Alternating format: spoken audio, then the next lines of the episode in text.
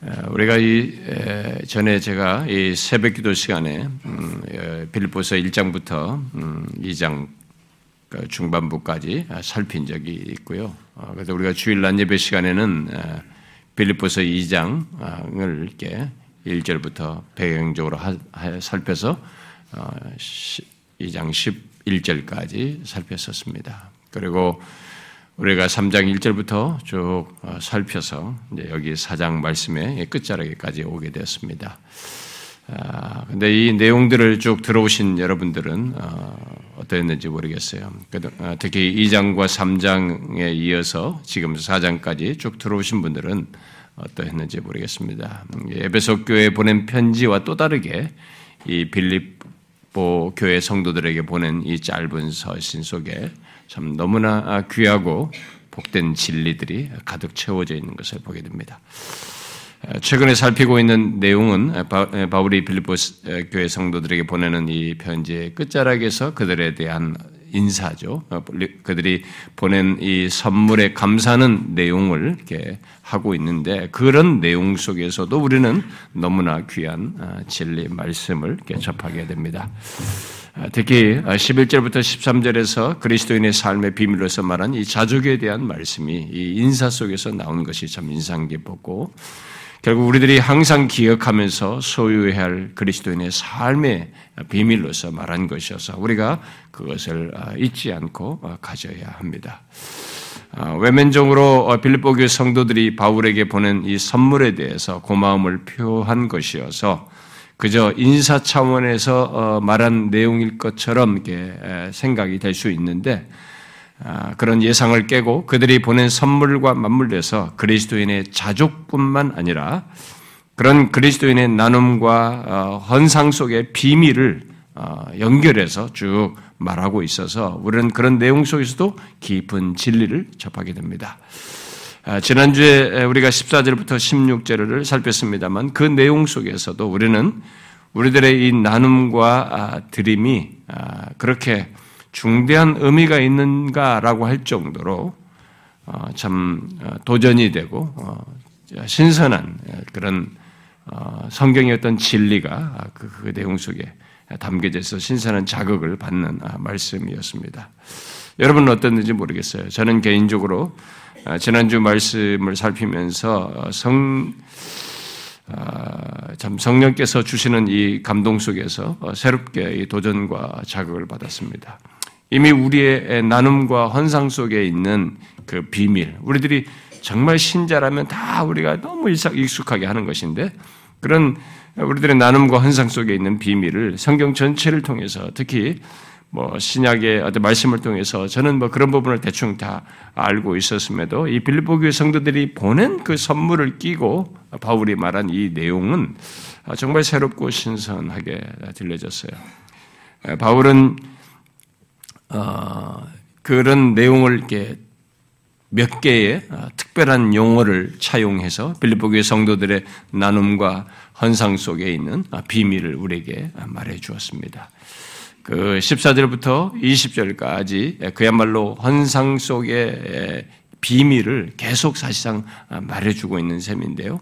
지난 시간에 우리는 그 가운데서 그 14절부터 16절을 살폈었죠. 그 내용 속에서 바울은 이 빌립보 교회 성도들이 보낸 선물, 곧 물질을 나누고 드린 것에 대해서 세 가지 중요한 용어로 아, 우리의 물질과 나눔의 드림 속에 있는 비밀을 말해 주었습니다. 여러분 그것이 무엇인지 기억하시죠? 제가 어, 바울이 말한 이 세 가지 어, 용어로 이렇게 특별히 그런 표현한 것에 대해서 아, 이것은 누구든지 예수 믿는 자가 삶 속에서 갖고 경험하는 것이고 또 그러해야 하는 것이기 때문에 우리들이 자족과 함께 우리의 삶의 내용으로서 알고 가져야 할 것입니다.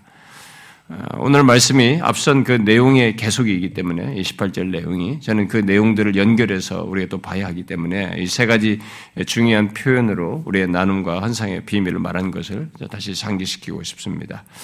그 세 가지 표현은 오늘 말씀과 다음 주 살필 말씀에도 계속 연결되어서 우리가 알아야 할 중요한 내용입니다. 왜냐하면 자족과 함께 우리들이 하나님으로부터 받아서 나누고 드리는 것 또한 아, 우리 그리스도인의 삶에서 중요한 부분을 차지하기 때문에 그렇습니다. 아, 그런 것 없이 그리스도인일 수는 없는 거거든요. 음, 그래서 이 부분을 우리가 정확히 알 필요가 있습니다. 우리들이 보통 그리스도인의 삶 하면은 대체적으로 이렇게 하나님이 나에게 축복을 주시고 이게 살아가는 것 그리고 도덕적으로 좀 신선하게 남들에게 이렇게 신자다운 모습을 외면적으로 갖는 뭐 이런 것만 생각합니다. 근데 그리스도인의 삶에는 성경에 말하는 바를 보면 일차적으로 하나님과의 관계 속에서 어, 어, 풍성한 것들을 담고 있습니다. 거기서부터 온전한 가운데 그것이 이렇게 수평적으로 다른 관계 또 세상을 향해서 어, 나아가는 것에 연결되어 있기 때문에 이 내용은 또 이 바울이 말한 이 내용은 하나님과 우리 사이의 관계 속에서 그것이 밖을 향해서 분명히 나누는 것인데도 그런 특별한 관계 속에 있는 문제로서 그리스도인의 삶을 말하고 있어서 우리가 주목해야 합니다. 여러분 기억하시죠? 우리가 지난주에 이 우리의 나눔과 드림과 맞물려서 바울이 말한 어, 세 가지 중요한 용어로서 그것을 설명한 것. 첫 번째로 말한 것이 무엇이었습니까? 어, 빌립보 교회 성도들이 바울에게 선물을 보낸 것을 통해서 그의 괴로움에 참여했다. 참여했다라고 말한 것이었습니다. 결국 우리들의 나눔과 드림이 복음 사역에 참여하는 것이라고 어, 말한 것이죠.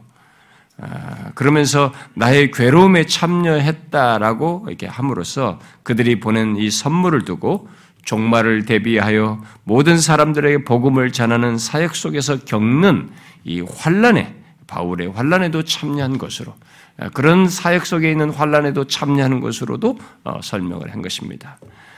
아, 정말 놀라운 설명이에요. 아, 우리는 이들이 선물을 보내듯이 우리가 어떤 물질을 나눈다든가 하나님을 헌상하는 것, 우리는 그 정도밖에 생각을 못했는데 그런 내용이 이 헌상의 비밀 속에 같이 내막 속에 있다는 것은 생각을 못한 얘기입니다. 음?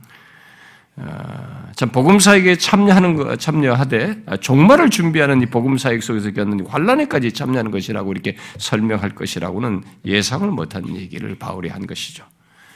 우리의 드림과 나눔 속에는 바로 그런 비밀이 있습니다. 내가 물질을 나누고 드리고 그것으로 끝나는 것은 아니라는 것입니다.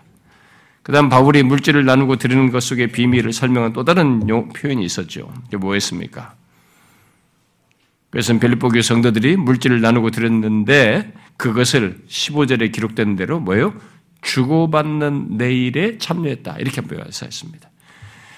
분명히 나누고 드리는 것밖에 없었는데 바울은 그것을 주는 것만이 아니라 받는 일에 참여했다. 이게 말을 했습니다.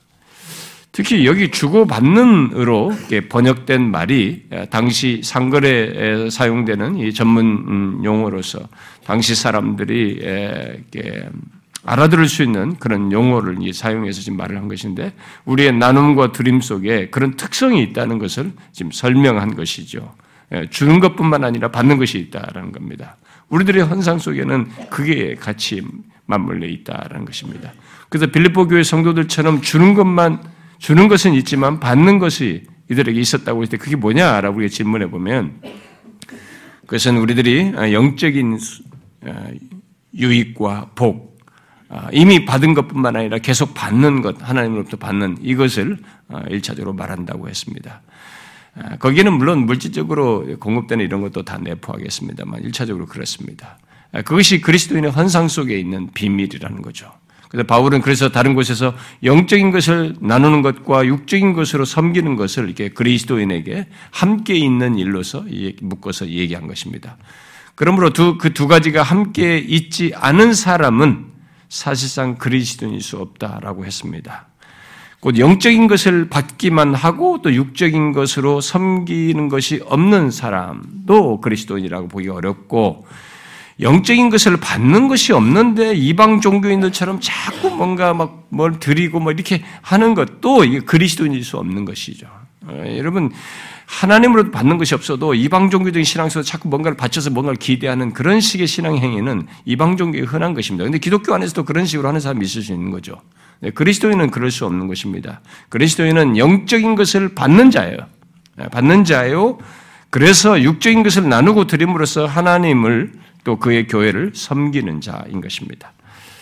자, 그런 특별한 용어를 또 썼던 것이죠. 아, 그런데 바울이 지난주에 살핀 말씀에서 빌립보 교 성도들이 보는 이 선물과 맞물려서 그리스도인의 물질 나눔과 드림 속에 있는 다른 어, 이 비밀을 표현한 또 다른 세 번째 말이 있었습니다. 그게 뭐였습니까? 계속 상업적인 용어를 써서 17절에 말한 것이었죠. 무엇이었어요? 너희에게 유익하도록 풍성한 열매라고 표현한 것입니다. 이 말을 문자적으로 말하면 너희의 계좌를 풍성하게 하는 열매입니다. 또는 너희의 예금을 더해주는 열매라는 말입니다. 이것은 우리들이 우리들의 나눔과 헌상이 인정받지 못한다거나 보상받지 못하는 일은 없다는 것을 말함으로써 이 땅에서부터 영적인 복을 받는 것을 넘어서서 내게 축적되어 드러나는 열매가 있다는 것을 말해주고 있는 것입니다. 우리의 나눔과 헌상은 그런 비밀을 아, 내포하고 있는 것입니다. 하나님께서 예비하신 만족이 열매로서 반드시 있다는 것입니다. 그래서 성경은 우리의 보화를 땅에 쌓지 말고 하늘에 쌓으라고 한 것이죠. 어떤 사람들은 성경에 그런 내용들을 뭐 하늘의 보화를 쌓고 뭐 땅에 쌓지 뭐 이런 얘기를 성경에 있는 내용을 주님이 하신 말씀에 아, 이런 내용들에 대해서 아니 이 땅에서의 삶이 중요하지 뭐 무슨 하늘의 보화를 쌓고 뭐 그로 인해서 내게 축적된 열매를 얻고 뭐 하나님이 예비하신 만족을 얻는다고 말하느냐? 아, 내겐 지금이 중요하고 아, 이 땅에서 뭐 그냥 내가 한 거 더 받고 싶다, 어? 더 얻고 싶고 누리고 싶다 이렇게 말하는 사람이 있을지 모르겠어요. 또 극단적으로는 뭐 거의 신앙이 없는 사람들에게서만 나오는 얘기겠습니다만 아, 그런 것은 그저 종교적인 허상이다. 음? 그 종교들이 물질을 취하려고 하는 것이다. 이렇게 말할지 모르겠어요. 그렇게 오용되는 케이스들이 있을 수는 있겠습니다. 음, 그러나 아, 그런 생각들은 이 세상의 물질만 보지 그 이상을 보지 못하는 것입니다. 성경이 말하는 사실을 못 보는 거죠. 바울이 고린도후서 4장에서 우리의 겉사람은 낡아진다라고 했습니다. 그러면서 우리가 주목하는 것은 하나님을 믿는 사람들에게 있는 분명한 사실입니다. 하나님을 믿는 우리가 주목하는 것은 보이는 것이 아니요. 보이지 않는 것이니 보이는 것은 잠깐이다. 그러나 보이지 않는 것은 영원합니다. 라고 했습니다. 그러니까 그런 식으로 어, 성경을 이해하지 못하고 반응하는 사람들은 그저 낡아지는 것, 잠깐인 것밖에 보지 못하는 것입니다. 보이는 것만 주목하는 것이죠. 본문은 우리의 나눔과 드림은 결코 그것으로 끝나지 않고 우리의 하늘 계좌의 풍성한 열매를 말함으로써 보이지 않는 영원함을 지금부터 주목하여 그것을 지금부터 알고 맛보며 사는 삶이라고 말하고 있는 것입니다. 그런데 바울은 아, 우리 하늘 계좌를 풍성케 하는 열매를 맺는 기회를 이 땅에 사는 동안 주시고 나누고 드리는 것으로 말을 하고 있다는 것입니다. 여러분은 우리의 나눔과 헌상 속에 있는 이 비밀을 알고 이런 삶을 살고 있습니까? 혹시 교회를 다니고 예수를 믿는다고 하는데 이런 비밀을 모르고 또 경험하지도 않으면서 다니는 사람이 있습니까? 무슨 시주하듯이 무슨 뭐 이방 종교 하듯이 무슨 돈이다, 돈 낸다, 뭐 이런 정도 개념밖에 모르시나요? 그런 수준이면 그 사람은 헌금하면 안 돼요. 그런 사람은 진짜 헌금하면 안 됩니다. 그건 추한 돈이에요. 오늘 살필 것이지만 하나님께서 받지 않습니다. 참된 그리스도인으로서는 그럴 수 없어요. 지난주에 말씀을 마무리하면서 제가 말을 했잖아요. 예수 믿는 자에게 생긴 변화 중에 하나가 물질에 대한 이해가 바뀌는 것입니다. 그리고 물질의 사용 방식과 방향과 목적이 바뀌는 것입니다. 예수 믿기 전에 우리는 물질의 주권과 주인이 나, 내, 내, 나라고 생각했습니다. 그래서 내가 잘나서 얻고 내가 이렇게 잘나서 많이 갖고 누리는 줄 알면서 그것의 사용 방식과 방향과 목적이 온통 나와 관련되어 있었습니다. 그러나 예수를 믿고 나서 우리에게 생긴 변화 중에 하나가 뭡니까? 내가 얻고 누리는 물질의 주권자가 내가 아니라는 것이었어요. 하나님이 주셨구나. 하나님이 허락하시는구나. 하나님이 오늘이라도 이 재물 얻을 능을 꺾을 수도 있는 것이구나. 나를 눕힐 수도 있는 것이고, 나를 생명을 거둘 수도 있구나. 이런 사실을 알고 그 다음부터 그 물질의 사용 방식과 방향과 목적이 하나님과 관련성을 갖게 됩니다. 이게 신자에게 생긴 변화예요. 그야말로 하나님이 원하시고 말씀하신 것과 관련해서 사용하고 하나님 나라를 위해서 사용하고 설사 물질을 사용하여서 우리가 먹고 마시고 누린다 할지라도 주신 하나님께 감사하면서 사용하는 거죠. 하나님과 연관성을 같이 있는 것입니다. 그렇게 사용 방식과 방향이 바뀐다는 것이 예수 믿는 예수 그리스도를 믿음으로써 우리에게 생기는 변화, 일종의 회심의 증거죠. 그래서 우리의 삶에서 물질에 대한 이해와 사용 방식, 이 방향, 목적이 어떠하느냐라는 것은 우리가 정말 회심한 사람이냐, 곧 참된 신자이냐라는 것을 말해주는 현실적인 증거이기도 한 것입니다. 여러분은 어떻습니까? 이런 부분에서 분명히 변화가 생겼습니까? 바울은 여기 빌립보 4장에서 그런 변화로 주의 복음사에게 동참하고 하나님 나라를 위해서 선물을 보낸 빌립보 교회 성도들을 말하면서 우리에게 있을 소망스러운 사실을 말해주고 있는 것입니다. 뭡니까? 그렇게 우리들이 변화되어서 물질을 나누고 드리는 것으로 끝나지 않는다.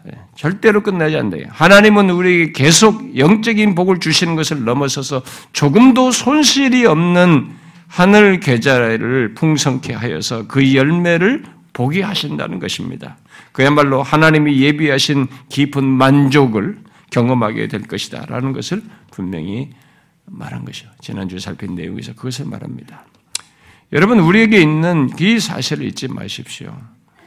자, 그런데 바울은 빌보 교회 성도들에게 본, 성도들이 보는 이 선물과 관련해서 지금까지 이런 말한 세 가지 중요한 표현을 가지고 언급한 이 내용에서 멈추지 않고 놀라울 정도로 이 정도로 충분할 것 같은데 다음 주에도 살필 내용도 계속 얘기합니다. 19절까지도 계속 했는데 계속 그 속에 담긴 또 다른 비밀을 오늘 본문 먼저 또 18절에서도 얘기를 하고 있습니다.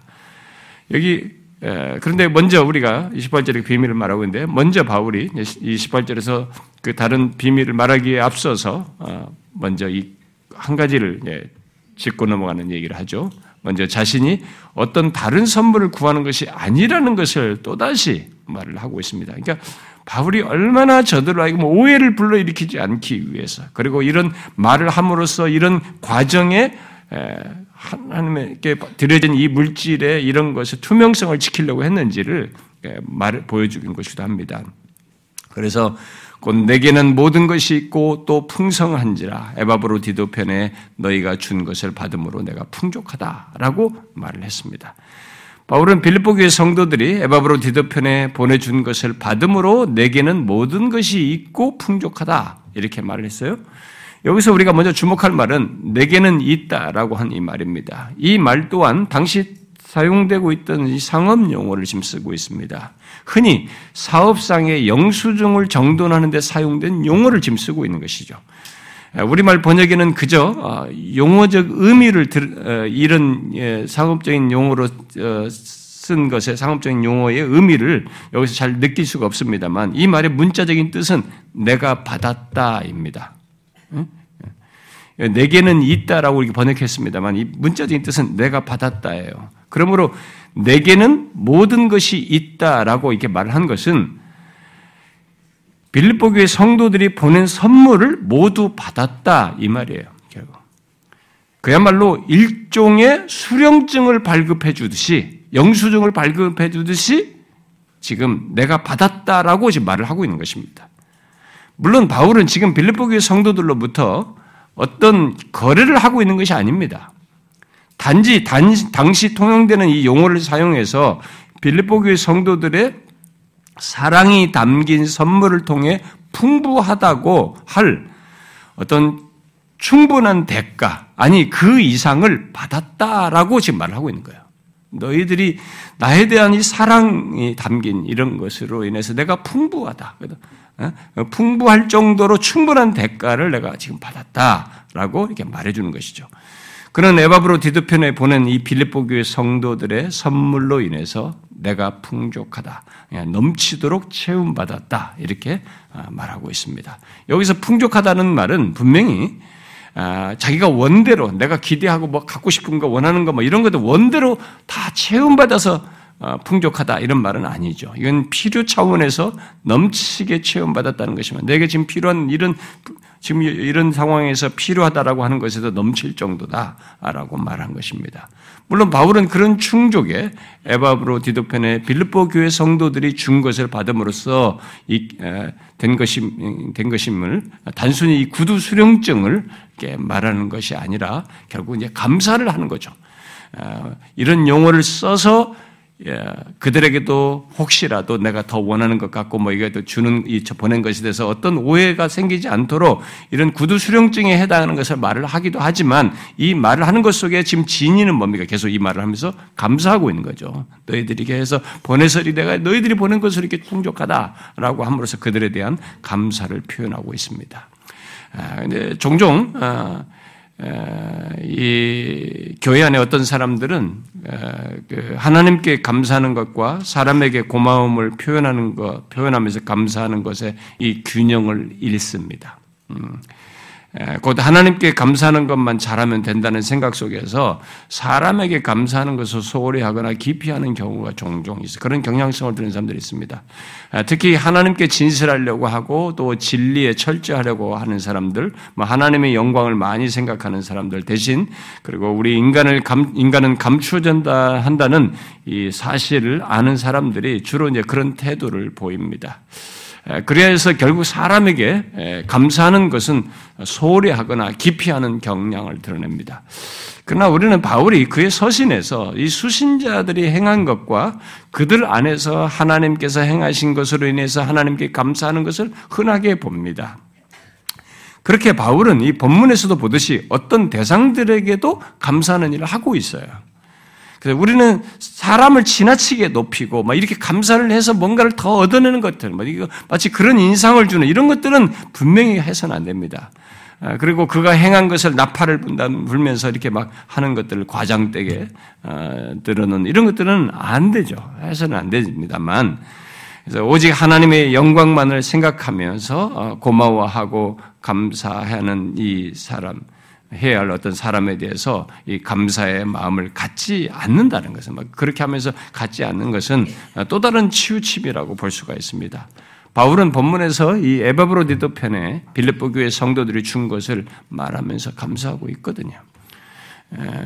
그러나 이 계속되는 내용에서 보듯이 단순히 그들을 높이거나 그 사람에게 감사하지 않고 어, 그냥 그들을 높이고 또 그들에게 의존하지 않고 그들 안에서 일하시는 하나님, 그들 안에 있는 하나님의 은혜에 대해 감사하면서 그들에게 감사하는 이런 놀라운 비, 어, 균형을 바울이 갖고 있습니다. 아, 그러니까 인간은 그런 부분이 있거든요. 직접 내가 직접 감사를 받고 싶어 하고 또 내가 한 것에 대해서 한 것에 대한 감사를 해서 그 사람을 높이려고 이런 것 속에서 우리가 시험에 들기도 하고 어, 정말 드러나지 않아야 될 것이 드러나는 이런 일이 있단 말이에요. 그래서 바울이 너무 이게 균형 있는 설명을 우리에게 해준 거죠. 그러니까 그들 안에서 일하시는 하나님, 그들 안에 있는 하나님의 은혜에 대해서 감사하면서 그렇게 기꺼이 참여한 그들에게 감사하는 이 균형을 같이 갖는. 그러니까 우리가 사실 배워야 될게 이겁니다.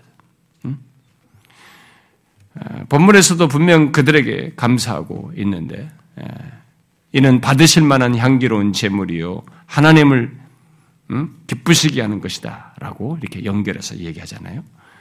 우리는 이런 사실을 함께 발견하여서 하나님께 감사할 뿐만 아니라 감사할 사람들에게도 그들 안에서 역사하셔서 이런 일을 하게 할 것이었기 때문에 그런 대상인 그들에게도 엮어서 감사하는 것을 뭐 해야 되는 것입니다. 무슨 뭐 하나님 영광을 생각한다, 뭐 어쩐다 면서 야, 그건 아예 제껴버리고 하나님만 한다. 이게 또 다른 치우침이에요.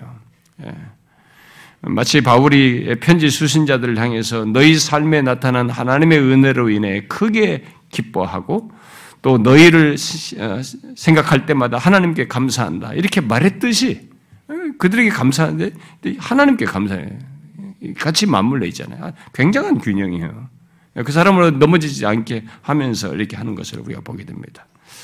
자, 그렇게 빌립보 교회 성도들이 준 것을 보고 그것으로 풍족하게 된 것을 언급하고 그들 안에 계신 하나님과 그들에 대한 감사를 이렇게 어, 표한 바울은 이제 여기 보면 하반절에서 물, 물질의 나눔과 드림 속에 있는 이제 또 다른 비밀을 여기서 연결해서 말을 하고 있죠. 그게 무엇입니까?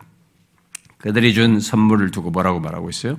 이는 받으실 만한 재물이요 하나님을 기쁘시게 한 것이다. 라고 말하고 있습니다. 여러분, 이것이 우리의 나눔과 드림 속에 있는 또 다른 비밀입니다. 여러분은 이런 사실을 알고 있습니까? 아마도 빌립보 교회 성도들은 이 사실을 거의 생각지 못했을 거라고 저는 봐요. 아, 이렇게까지 생각을 못했어요. 자기들이 바울에게 선물 보는데, 아니, 이렇게까지 이런 내막이, 이런 비밀이 거기 감춰, 내포되어 있었나? 저는 생각을 못했을 거라고 생각합니다. 그러나 바울은 우리들이 나누고 드리는 그 헌상과 관련해서 알아야 할 중요한 사실을 또 여기서 말을 하고 있습니다. 우리들이 나누고 드리는 것은 하나님께서 받으시고 기뻐하시는 재물과 같은 의미를 갖는다는 것입니다.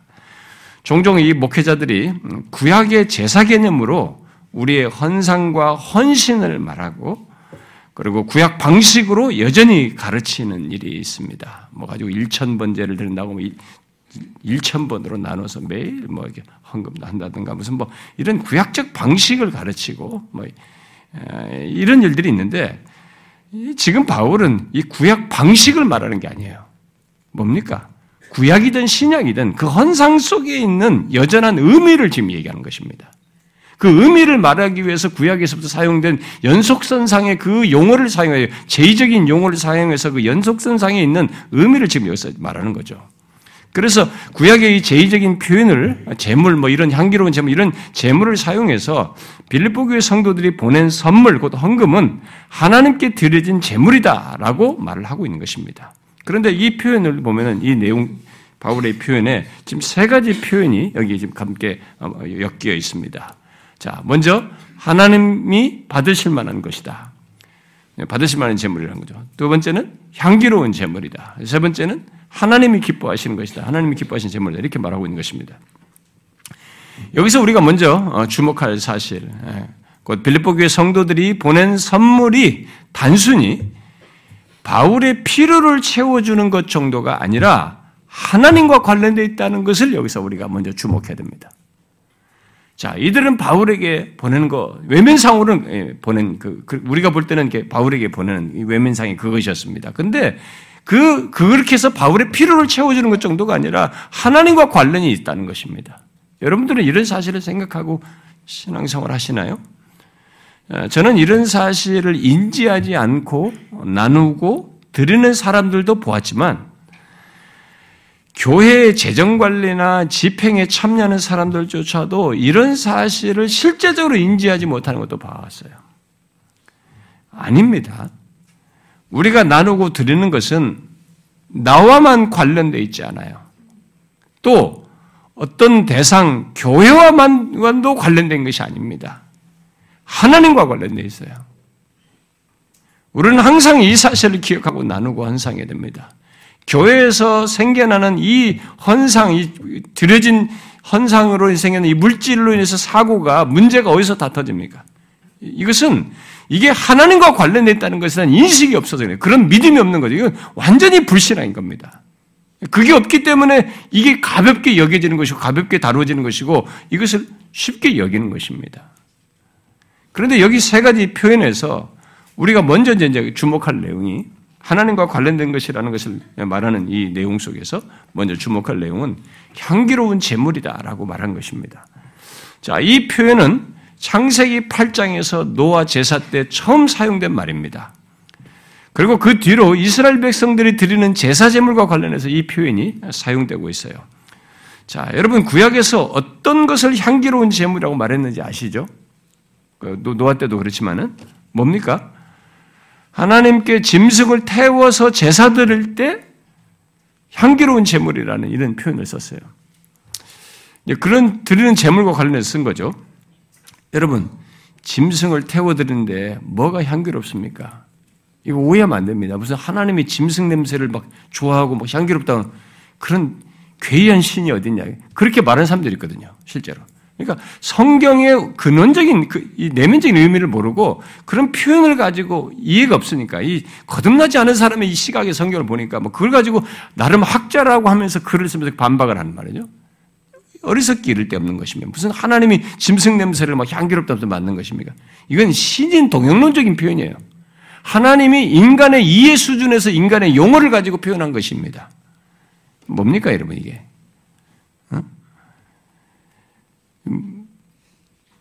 예, 뭐가 향기롭다는 거예요, 지금. 이것은 하나님께서 이스라엘 사람 백성들의 이해 수준에서 말씀하시는 가운데 실제 뭐 짐승이 타는 냄새를 향기롭게 향기롭다는 게 아니고 사람이 재물을 드릴 때 하나님께서 그 재물을 기뻐하신다는 것을 우리들이 이해할 용어로 쓴 것입니다. 이 제사를 드리고 있잖아요.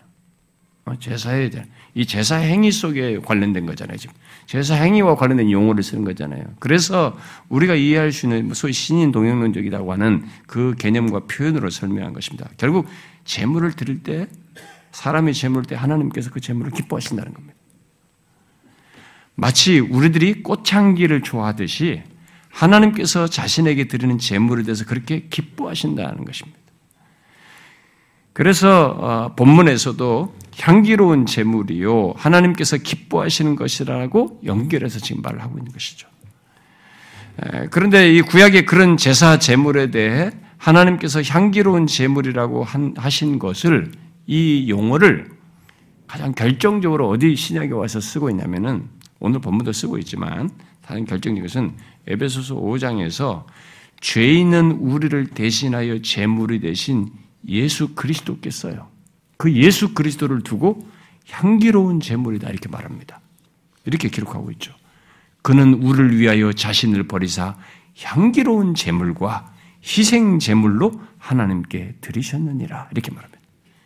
그 말씀은 결국 구약의 모든 제물, 그야말로 하나님께 향기로운 제물 되는 것의 궁극적인 실체는 하나님이 기뻐하시는 제물의 궁극적인 실체는 하나님의 아들 완전하신 그분이 오셔서 자신을 버리셔서 십자가에 달려 우리들을 구원할 자들을 위해서 다 대신 지시고 죽으시는 그렇게 온전한 제물로 죽으신 것을 두고 얘기하는 것입니다. 그래서 이 로마서나 요한일서는 그리스도께서 그렇게 향기로운 제물이 되어서 하나님과 죄인인 우리를 화목하게 하신 것을 두고 표현을 달리해가지고 화목제물이다. 이렇게 말을 한 것입니다. 정말로 예수 그리스도는 우리 모두를 구원할 완벽한 제물이요. 정말 향기로운 제물이 된 것이죠. 하나님이 기뻐하신 모든 자기가 죄를 지시고 구원할 자들의 모든 것을 완전히 다 순종하여서 마지막까지 온전한 제물로 자신을 죽음을 내어 주어서 드렸기 때문에 정말 기뻐하시는 제물, 향기로운 제물이 되신 것입니다. 그런데 그런 향기로운 제물을 지금 본문에 쓰고 있는 거예요. 본문에서 그렇게 의미 있는 말을 바울은 빌립보 교회 성도들이 보낸 선물에 또, 또 사용하고 있는 것입니다. 그러니까 구약에서 구약적인 그런 용어인데 제의적인 용어인데 그것을 신약에 와서 예수 그리스도 제물 바친 것과 함께 이들이 지금 드리는 빌립보 교회 보낸 성도들이 보낸 선물에 또 이 용어를 이 용어를 쓰고 있다 이 말입니다. 여러분은 예수 믿는 우리들이 그리스도 안에서 나누고 드리는 물질이 이렇게 의미가 있는 제물이다. 하나님께 드리는 향기로운 제물이라는 걸 알고 있습니까? 저는 아, 오늘날 이 한국 교회가 뭐 세계 교회도 마찬가지지만 한국 교회가 교회들이 이 재정적인 타락을 하잖아요. 들여지는 헌금으로 인해서 재정적인 타락하잖아요. 그러니까 이런 타락의 소식과 그런 실상들을 많이 본다 보지 결국은 이런 부정적인 것을 통해서 결국 정상적으로 해야 할, 온전히 하나님 앞에서 해야 할 이런 본문이 말하는 이런 성격이 타격을 입고 온전히 못하고 결국 시험에 들어서 하지 않는 사람들이 생김으로써 결국 그리스도인의 삶을 온전히 살지 못하는 일이 오늘 이 시대에 벌어지고 있다고 봐요. 그러니까 사단이 좋아할 일만 생긴 겁니다. 아무리 그런 사고가 있어도 그런 부정적인 사례가 있어도 우리 자신에게 있어서만큼은 그런 것을 경계는 해야 되겠으나 하나님이 말씀하신 게 있잖아요. 이런 의미가 있잖아요. 이런 중요한 비밀이 있잖아요. 이게 그리스도인의 삶으로서 있는 거잖아요. 이것을 간지해야 되는데 거기에 침해를 받는 거예요. 그래서 우리들의 마음이 다 엉뚱해요. 이런 진실한 마음이 안 생기는 거죠. 내가 드리는 것이 이런 중대한 의미를 갖고 있다는 하나님이 하나님께서는 향기로운 재물이라는 이런 생각을 가지고 드리지 않는단 말이죠. 그러니까 우리들이 이중적인 신앙이 되버려 위선자가 되는 겁니다. 그런 걸 하지 않으면서 향기로운 재물을 드리지 않으면서 신자다, 그리스도인이다, 그리스도인의 삶을 산다라고 말하는 겁니다. 여러분, 그리스도인의 삶에는 자족과 함께 이게 맞물려 있어요, 지금 여기서. 같이 있는 것이죠. 이것도 그리스도인의 삶인 것입니다.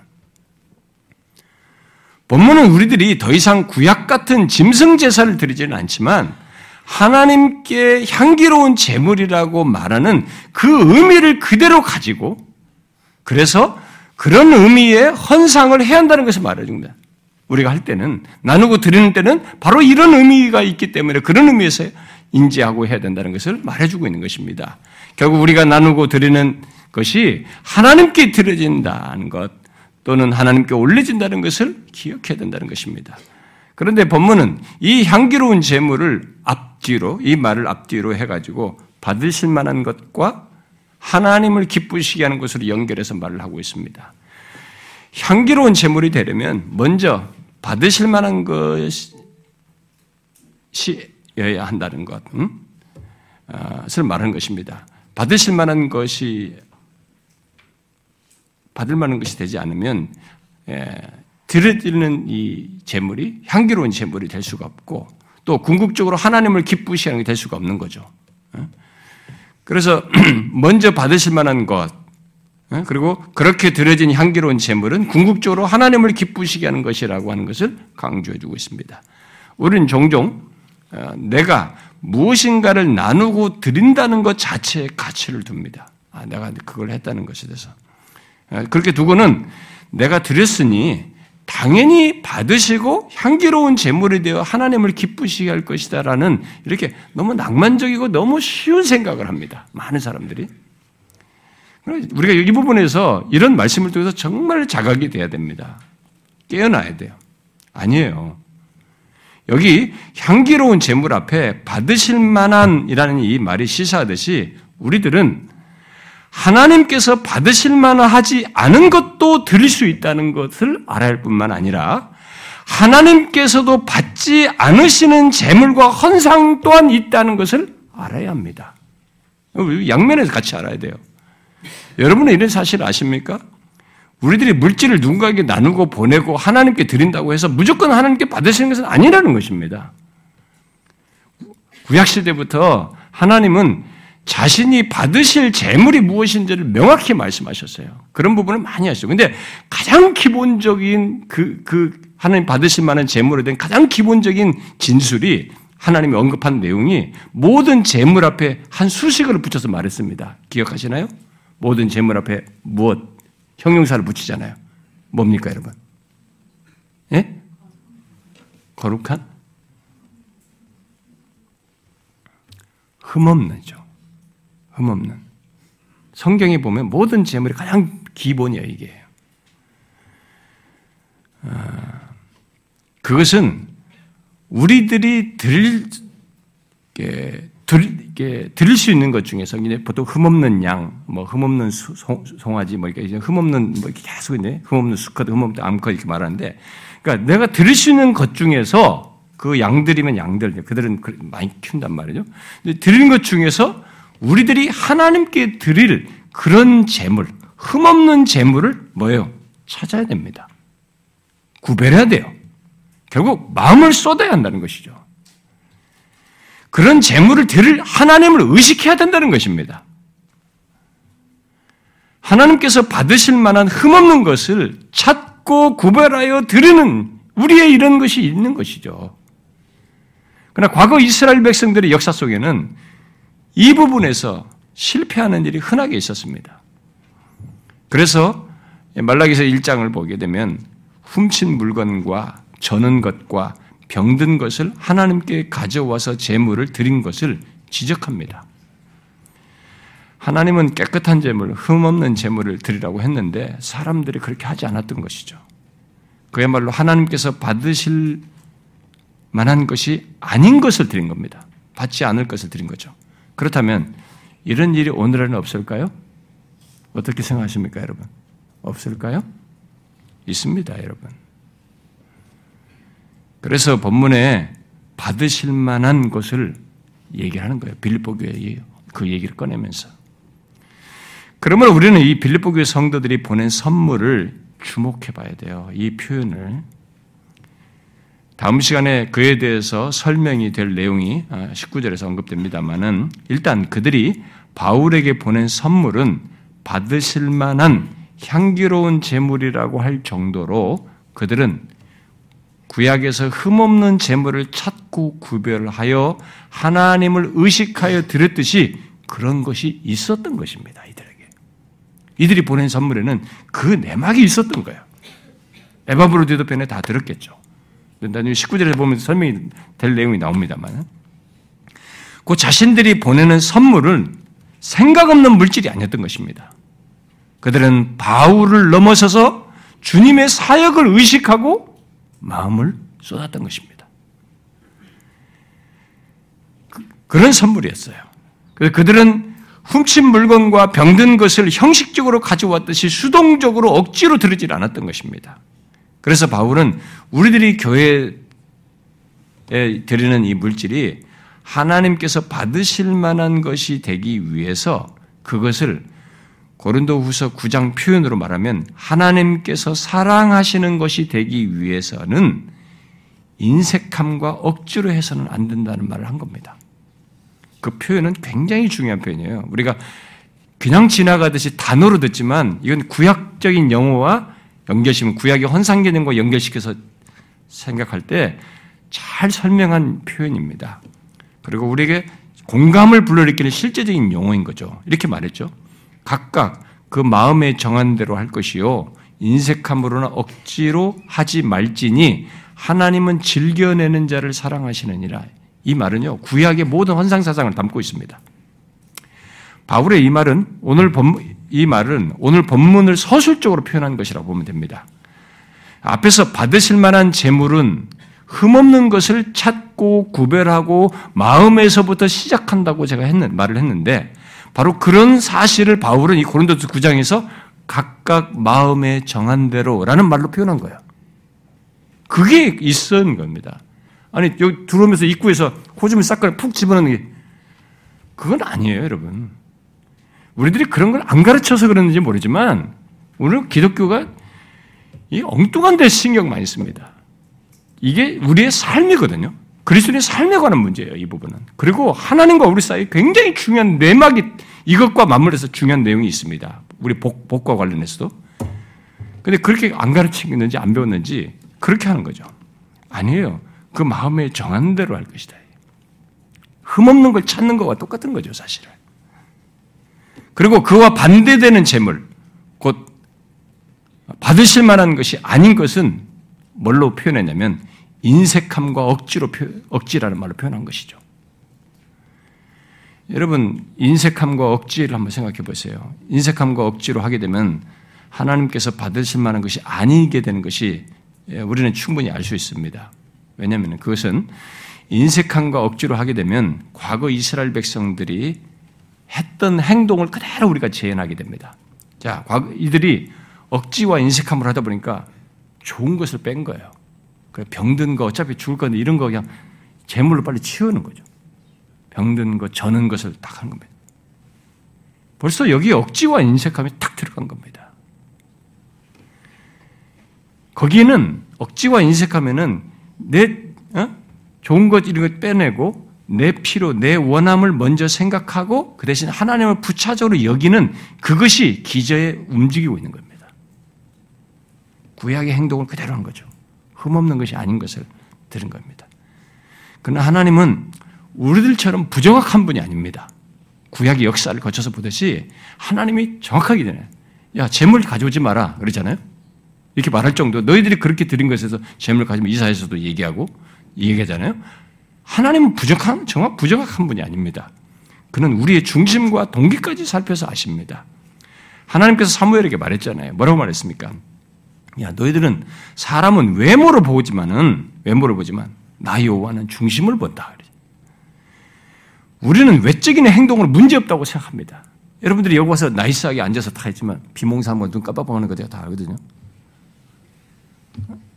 여러분, 나의 문제가 박순영 목사가 설교자 문제가 아닙니다. 저에 대한 예의 문제가 아닙니다. 하나님이 눈 깜빡거리면서 졸고 있고 전혀 하나님 의식하지 않는 여러분의 중심을 다 아십니다. 하나님이 아시는 거죠. 예배뿐만 아니라 모든 것이 헌상에서 다 그렇습니다. 우리는 외적인 행동에 문제가 없으면 이 사람이 나이스하다고 생각하는 거예요. 괜찮다고 보는 겁니다. 그러나 하나님은 아니에요. 우리의 중심을 보십니다. 재물을 드리는 데서도 마찬가지입니다. 그래서 하나님은 받으실 만한 것인지 그렇지 않은지를 구분하셔요. 그래서 구약에서는 훔친 물건과 저는 것, 병든 것으로 표현했지만 신약에서는 그것을 사실상 부정한 물질을 포함하겠지만 억지와 인색함으로 표현하고 있는 것입니다. 빌립보 교회 성도들은 억지나 인색함이 아니었어요. 흠없는 양을 찾고 구별하여 그것을 드릴 하나님을 의식한 것과 같이 주님의 복음사에게 마음을 쏟았고 기꺼움과 진실함으로 선물을 보낼 것입니다. 그래서 이런 말을 쓰고 있어요, 지금. 받으실 만한 향기로운 제물이다. 하나님이 하나님을 기쁘시게 하는 것으로 연결해서 말을 한 것이죠. 그래서 결국 이 받으실 만한 향기로운 제물로서 그것은 하나님을 기쁘시게 하는 것이다 라고 연결해서 말을 하고 있습니다. 이 말은 빌립보 교회 성도들이 보낸 선물, 곧 우리들이 나누고 드리는 헌상의 결국이 무엇인지를 말해주는 것이죠. 뭡니까? 바로 헌상에서 가장 중요한 사실을 우리에게 말해주는 겁니다. 뭐예요? 그것은 우리들이 복음사에게 동참하고 하늘의 보화를 쌓음으로써 내가 볼 열매를 풍성케 하는 것, 그런 것도 있지만 더 우리 헌상에서 중요한 것은 하나님을 기쁘시게 한다는 것입니다. 여러분은 자신이 나누는 물질, 하나님께 드리는 헌상에 이런 궁극적인 사실이 있다는 것을 아십니까? 이 부분은 예수 믿는 우리에게 굉장히 중요한 것입니다. 이것을 무시하면서 신앙생활을 잘할 수는 없습니다. 하나님을 기쁘시게 하는 문제를 무시하면서 신앙생활을 잘할 수는 없는 겁니다. 예수 믿는 우리의 신앙과 삶의 궁극적인 것, 결국은 하나님을 기쁘시게 하는 것이거든요. 왜냐하면 우리의 존재와 존재의 시작부터 끝까지 특히 구원을 주신 것에서 모든 것이 하나님께로부터 왔고 결국 하나님으로부터 얻어서 누리고 현재를 갖고 있기 때문에 그렇습니다. 그래서 로마서 11장 끝절에서 말하는 것처럼 모든 것이 하나님께로 왔기 때문에 또 하나님께로 돌려야 하는 하나님을 기쁘시게 하는 이것이 연결되어 있는 것이죠. 그래서 지금 여기서 이 드리는 걸 가지고 궁극적으로 그것을 하나님을 기쁘시게 하는 것도 말하고 있는 것입니다. 그러므로 그리스도인은 하나님을 기쁘시게 하는 자로서 산다, 살아야 하는 것이죠. 그렇지 않은 자는 그리스도인일 수가 없는 것입니다. 아, 여러분은 하나님을 기쁘시게 하는 자로서 살고 있습니까?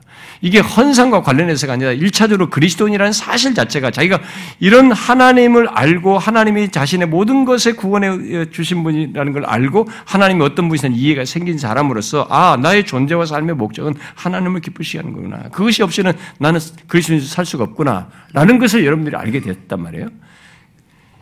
자, 그래서 신자는 하나님을 기쁘시게 하는 자로서 사는 것이 이게 그리스도인에 대한 또 다른 설명이에요.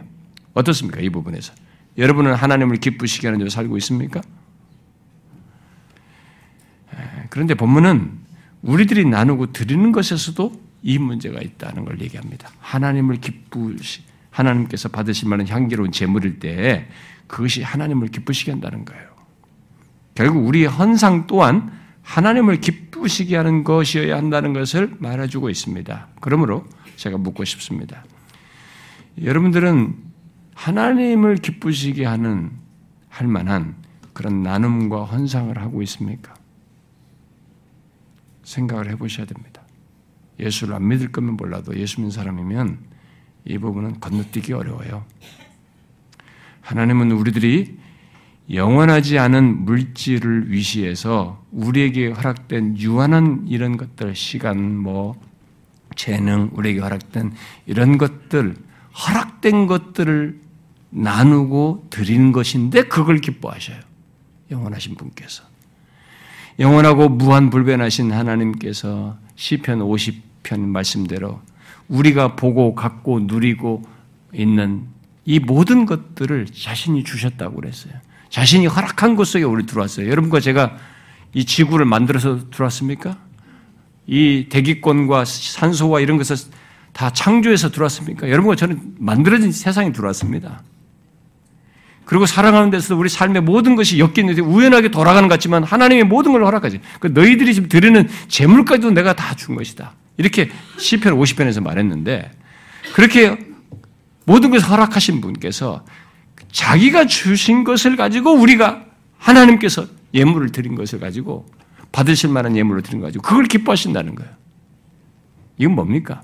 인격적인 교감을 그런 진실한 관계를 좋아한다는 겁니다. 여러분 제가 자식에게 뭘 다 줬는데 이 녀석이 그거 가지고 일부를 떼가지고 나한테 자기 마음을 표현할 때 내가 얼마나 흡족합니까? 이런 부모들이 그런 인격적인 교감을 얘기하는 거죠. 이런 놀라운 비밀이 우리 나눔과 환상 속에 있는 것입니다. 그것을 알고 빌립보 교회 성도들처럼 받으실 만한 예물, 향기로운 예물, 하나님을 기쁘시게 하는 예물을 우리 또한 드리고자 해야 되는 것입니다. 여러분들, 뭐, 제가 이 빌립보 살피다가 이런 말씀을 좀 얘기하는데, 이런 말씀 별로 안 좋아하시죠?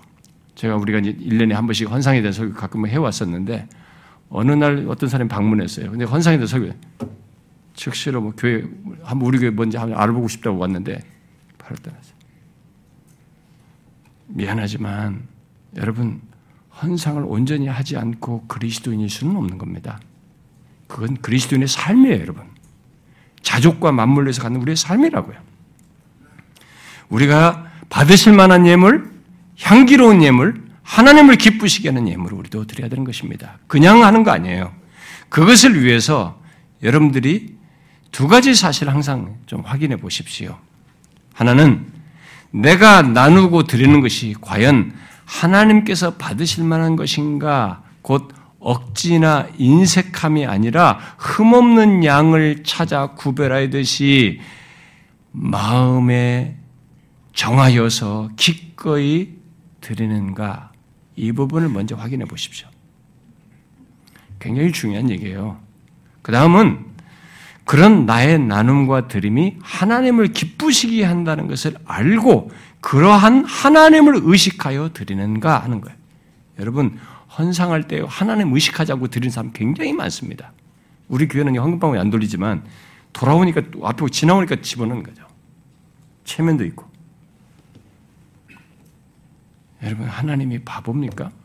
하나님이 뭐 돈이 없습니까? 시편 50편을 읽어보세요. 집에 들어가세요. 너희들이 보고 누리는 모든 것이 다 내 것인데. 내가 뭐가 부족해서 너희들이 뭐 재물을 드리라고 하냐. 하나님에 대한 인정이거든요. 그분과의 관계 때문에 그런 것이거든요. 근데 그 관계를 업신여기면서 하는 행동을 하나님이 얼마나 그래서 했잖아요. 나는 호세아서 6장에서 나는 재물을 원치 않는다. 응? 나는 너희들의 인애를 원한다.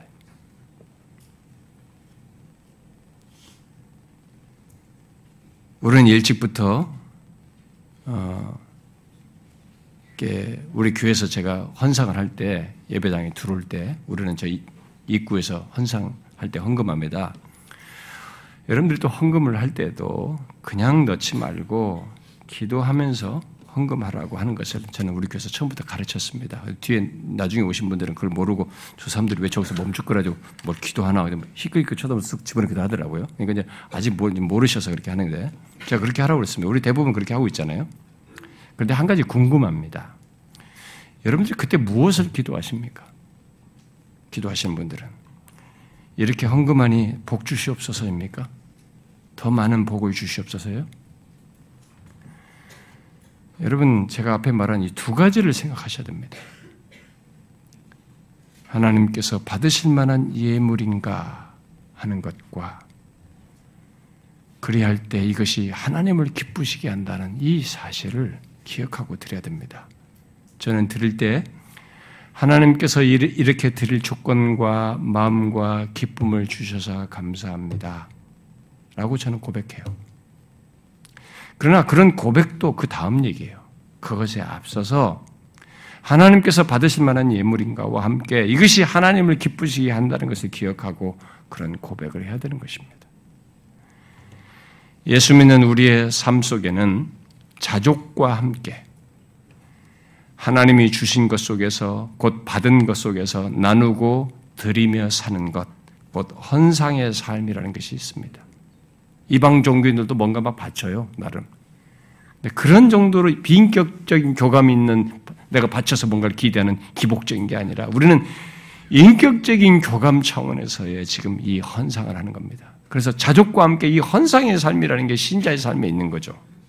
그런데 사람들은 이 일상적이고 비중 있는 삶을 그저 이방 종교 수준에서 하기도 하고 별 분별 없이 하기도 합니다. 아닙니다. 이 삶은 하나님과 우리 사이에서 교통을 내포하고 있습니다. 그래서 가벼이 여기서는 안 되고, 부정확해서는 안 되는 것입니다. 곧 하나님께서 받으시고 기뻐하시는 것이 있고 우리에게 영혼의 유익과 복을 주시는 것이 이 헌상 속의 교통의 내용으로서 있기 때문에 그런 가운데서 우리 삶의 필요 또 부유함까지도 허락하시는 것이 거기에 있기 때문에 이 교통을 얕잡아 보면 안 된다는 것입니다. 내가 뭐 도네이션 하는 거 아니에요, 여러분. 그러므로 우리 헌상 속에 있는 이런 비밀을 정확히 알고 그것을 풍성히 삶 속에서 확인하고 경험하고자 해야 됩니다. 여러분, 하나님을 믿으십시오. 진짜 하나님이 이 헌상의 속에서 우리와 교통하십니다. 자신을 인정하며 그렇게 드리는 것에 대해서 주님은 또한 기뻐하시고 기뻐하신다는 것을 우리에게 표현을 어떤 식으로든 삶 속에서 관여하십니다. 그리고 여기서 끝내지 않아요. 궁극적으로 완전한 만족으로까지 우리를 예비하여 지금 지나가는 것들로는 환산할 수 없는 것을 예비하여 우리에게 허락하십니다. 그러니 성경대로 여기서 우리도 빌립보교의 성도들처럼 받으실 만한 예물, 향기로운 예물, 하나님을 기쁘시게 하는 예물을 드려야 됩니다. 그런 거 아니면 여러분 미안하지만 하나님 앞에서는 의미가 없어요. 받지 않으시는 것입니다. 저는 저와 여러분이 그런 가운데서 하나님의 은혜와 복을 교통 차원에서 경험할 수 있기를 바랍니다. 기도하겠습니다.